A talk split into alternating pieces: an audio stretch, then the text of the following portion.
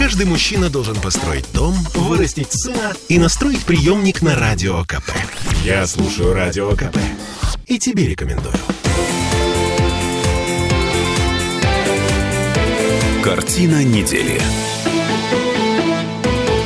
Я не знаю, это последствия вот тех самых проблем в системе образования, о которых мы говорили в предыдущей четверти часа, или что-то идет, не, может, нас кто-то проклял, нам нужно кого-то сжечь на центральной площади в Байконуре. Короче, мы построили вторую автоматическую межпланетную станцию за тридцать лет. Мы запустили ее в космос, запустили удачно, в отличие от Фобос-Грунта, который м, ушел в, это, в подводное плавание.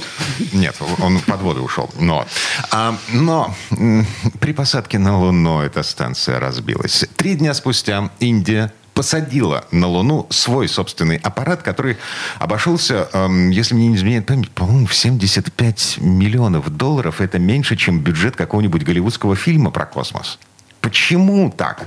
Короче, мы вернулись. Я Дмитрий Делинский. Завидую молча. Я Ольга Маркина. Ректор гуманитарного университета профсоюзов Александр Записоцкий. Между прочим, не только гуманитарий, но еще и физик. А. Да, я закончил инженерно-физический факультет Института точной механики и оптики, ЛИТМО.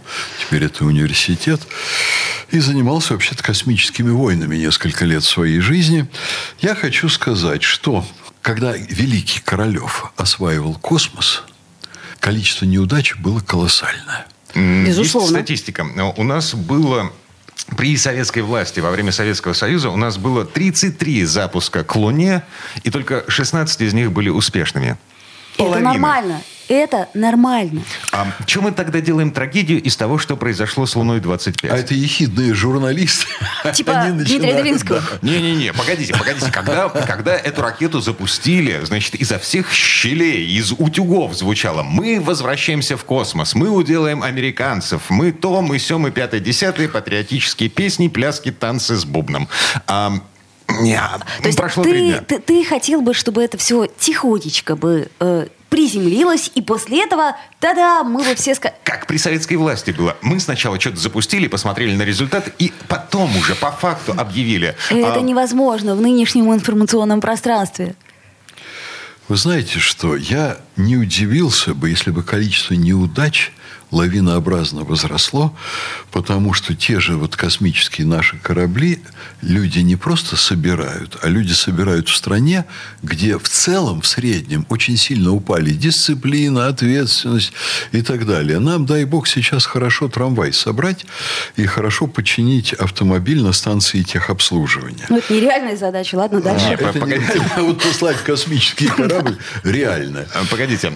Значит, Луна вообще очень сложный объект для изучения недистанционного. Для того, чтобы положить что-то на поверхность Луны, нужно предпринять титанические усилия. Еще раз повторю, значит, половина из тридцати трёх запусков советских аппаратов к Луне закончилась неудачей, просто потому, что Луна — это крайне сложный с баллистической точки зрения объект. К ней подлететь сложно, и посадить на нее аппарат очень сложно. А... У американцев такая же статистика. В Петербурге Дмитрий... метро прокопать тоже очень сложно. У нас грунтовые воды. Вот. Я к тому, что мы более-менее научились безаварийно запускать эм, аппараты на околоземную орбиту. Ну, стандартные процедуры. Да. И то аварийно происходит. И вот. то. Эм, э, нестандартные задачи, ну, как бы эм, пятьдесят на пятьдесят. Идти вперед всегда необычайно тяжело, но я, когда такие вещи случаются, все равно первое, что думаю, что нам надо э, восстанавливать обстановку дисциплины, ответственности, аккуратности, уважения к вот тем целям, которые мы преследуем. То есть, понимаете, цели общественные и государственные, они должны... адекватно восприниматься гражданами. Это очень непросто, тем более, что не всегда эти цели того стоят. Но в случае с космосом они того стоят. А строители э, коммунистического светлого будущего, строители космических аппаратов были уверены в том, что они занимаются, э, ну, как бы вот... строительством будущего, реально строительством будущего. И в связи с этим ответственность и отношение к работе были совершенно другими, иначе, чем сейчас. Сейчас люди работают за деньги, вот, и у них нет идеологии. Вот нам надо восстанавливать идеологию, нам надо восстанавливать ответственность, нам надо восстанавливать очень многое из того, что мы утеряли после распада Советского Союза. Так, может быть, тогда бог с ним, с космосом? Нам бы действительно с автосервисом разобраться? Да, вы знаете, с другой стороны, вот очень крупные автомобильные фирмы, когда переставали участвовать в автомобильных гонках и говорили, да, это нам не нужно, и мы будем просто хорошо проводить автомобили, они отставали в автомобилестроении. Потому что решение очень сложных технических задач потом помогает решать задачи бытовые. Так же, как, допустим, совершенствование оборонной промышленности, самолетов военного назначения очень сильно помогает увеличить качество и надежность гражданского авиастроения. Это взаимосвязанные вещи. Мы должны стремиться и быть передовыми в космосе и делать хорошо, конечно, автомобили, Оль, на которых люди ездят. Элементарная штуковина. Для того, чтобы сейчас собрать следующий аппарат Луна двадцать шесть и позаследующий Луна двадцать семь, которые должны стартовать одновременно, примерно в двадцать седьмом году, нам нужно наладить производство микроэлектроники. Мы налаживаем в России производство микроэлектроники. Это значит, что у нас появляются собственные разработки, которые мы можем применять в производстве компьютеров, телефонов, умных часов, чего угодно. Вообще Россия все должна производить сама и самого высшего качества. Ну, все, наверное, невозможно. Все-таки замкнутая экономика, она Олечка, не способна. Мы, мы кокосовые орехи только сами пока не можем производить. Все остальное мы должны делать сами. Вот кроме тех культур, которые хорошо растут в Африке и больше нигде. Ну, вообще, Александр Сергеевич э, с практической точки зрения абсолютно прав. Теоретически возможность производить абсолютно все у нас есть. Э, научный потенциал, ну, вот тут вопрос... Восстанавливать надо. Угу. У нас, например, в стране был уничтожен в постсоветское время единственный институт, который занимался титаном. Он находился в Петербурге. И мы лишились возможности сами обрабатывать титан так, как надо. И строить заводы соответствующие. И мы сейчас вынуждены возвращаться, но мы обязаны это сделать. Видите ли, в чем дело? Если бы мы были такой страной, как Люксембург, мы бы могли освоить то, что сейчас Люксембург освоил. Это удивительная вещь. Вот сейчас весь Люксембург живет за счет того, что стал огромным центром финансовой банковской деятельности. Только в отличие, там, например, от Монако или от Швейцарии или от Уолл-стрита, они работают не с частными лицами, а с крупными корпорациями.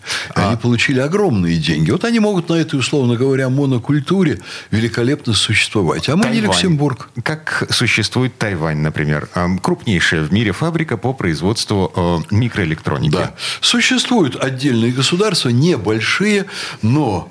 Они не могут, понимаете, проводить свою суверенную политику. Они не могут защищать там огромную территорию, вот, проводя такую политику. Они становятся объектами внешних посягательств, если у них есть что захватить. Почему, например, Люксембург никто не захватывает? Да никому это не нужно. Он устраивается в таком виде, как есть. Он осуществляет огромный там сервис для Евросоюза. Он выгоден на Западе. Вот такая крошечная страна, или там Монако. Вот вы знаете, Деголь пытался присоединить к Франции, тогда не получилось, и даже фильм с Николь Кидман поставлен по этому поводу. А Монако никому не нужно захватывать. Там ни, а никто от этого особо не выиграет. А вот что касается крупных стран, которые, конечно, по своей природе, по своему размеру, по тому, чем они обладают, они обязаны быть в числе мировых ведущих держав, иначе сомнут, разделят и уничтожат. Вот мы обязаны производить все. Вот кроме, конечно, того, что у нас производить смешно. Вот кокосовое молоко российское мы вряд ли получим. А, то есть, в общей сложности и в целом получается, что э, запускать, строить и запускать нужно. Упасть. Отряхнулись, полетели дальше. Но наведя при этом, наводя непрерывно все больше и больше и порядок, дисциплину и ответственность. Александр Записоцкий, ректор гуманитарной, гуманитарного университета профсоюзов, академик Российской академии образования и физик, физик-оптик. Так, все на этом. Разбегаемся. В связи Хороших с тем, что... выходных. Да, это последние выходные лета, на минуточку. Впереди первое сентября. Немножко мы... грустно. Мы готовимся к новому готовимся. учебному году. С наступающим Новым годом, товарищи! Картина недели.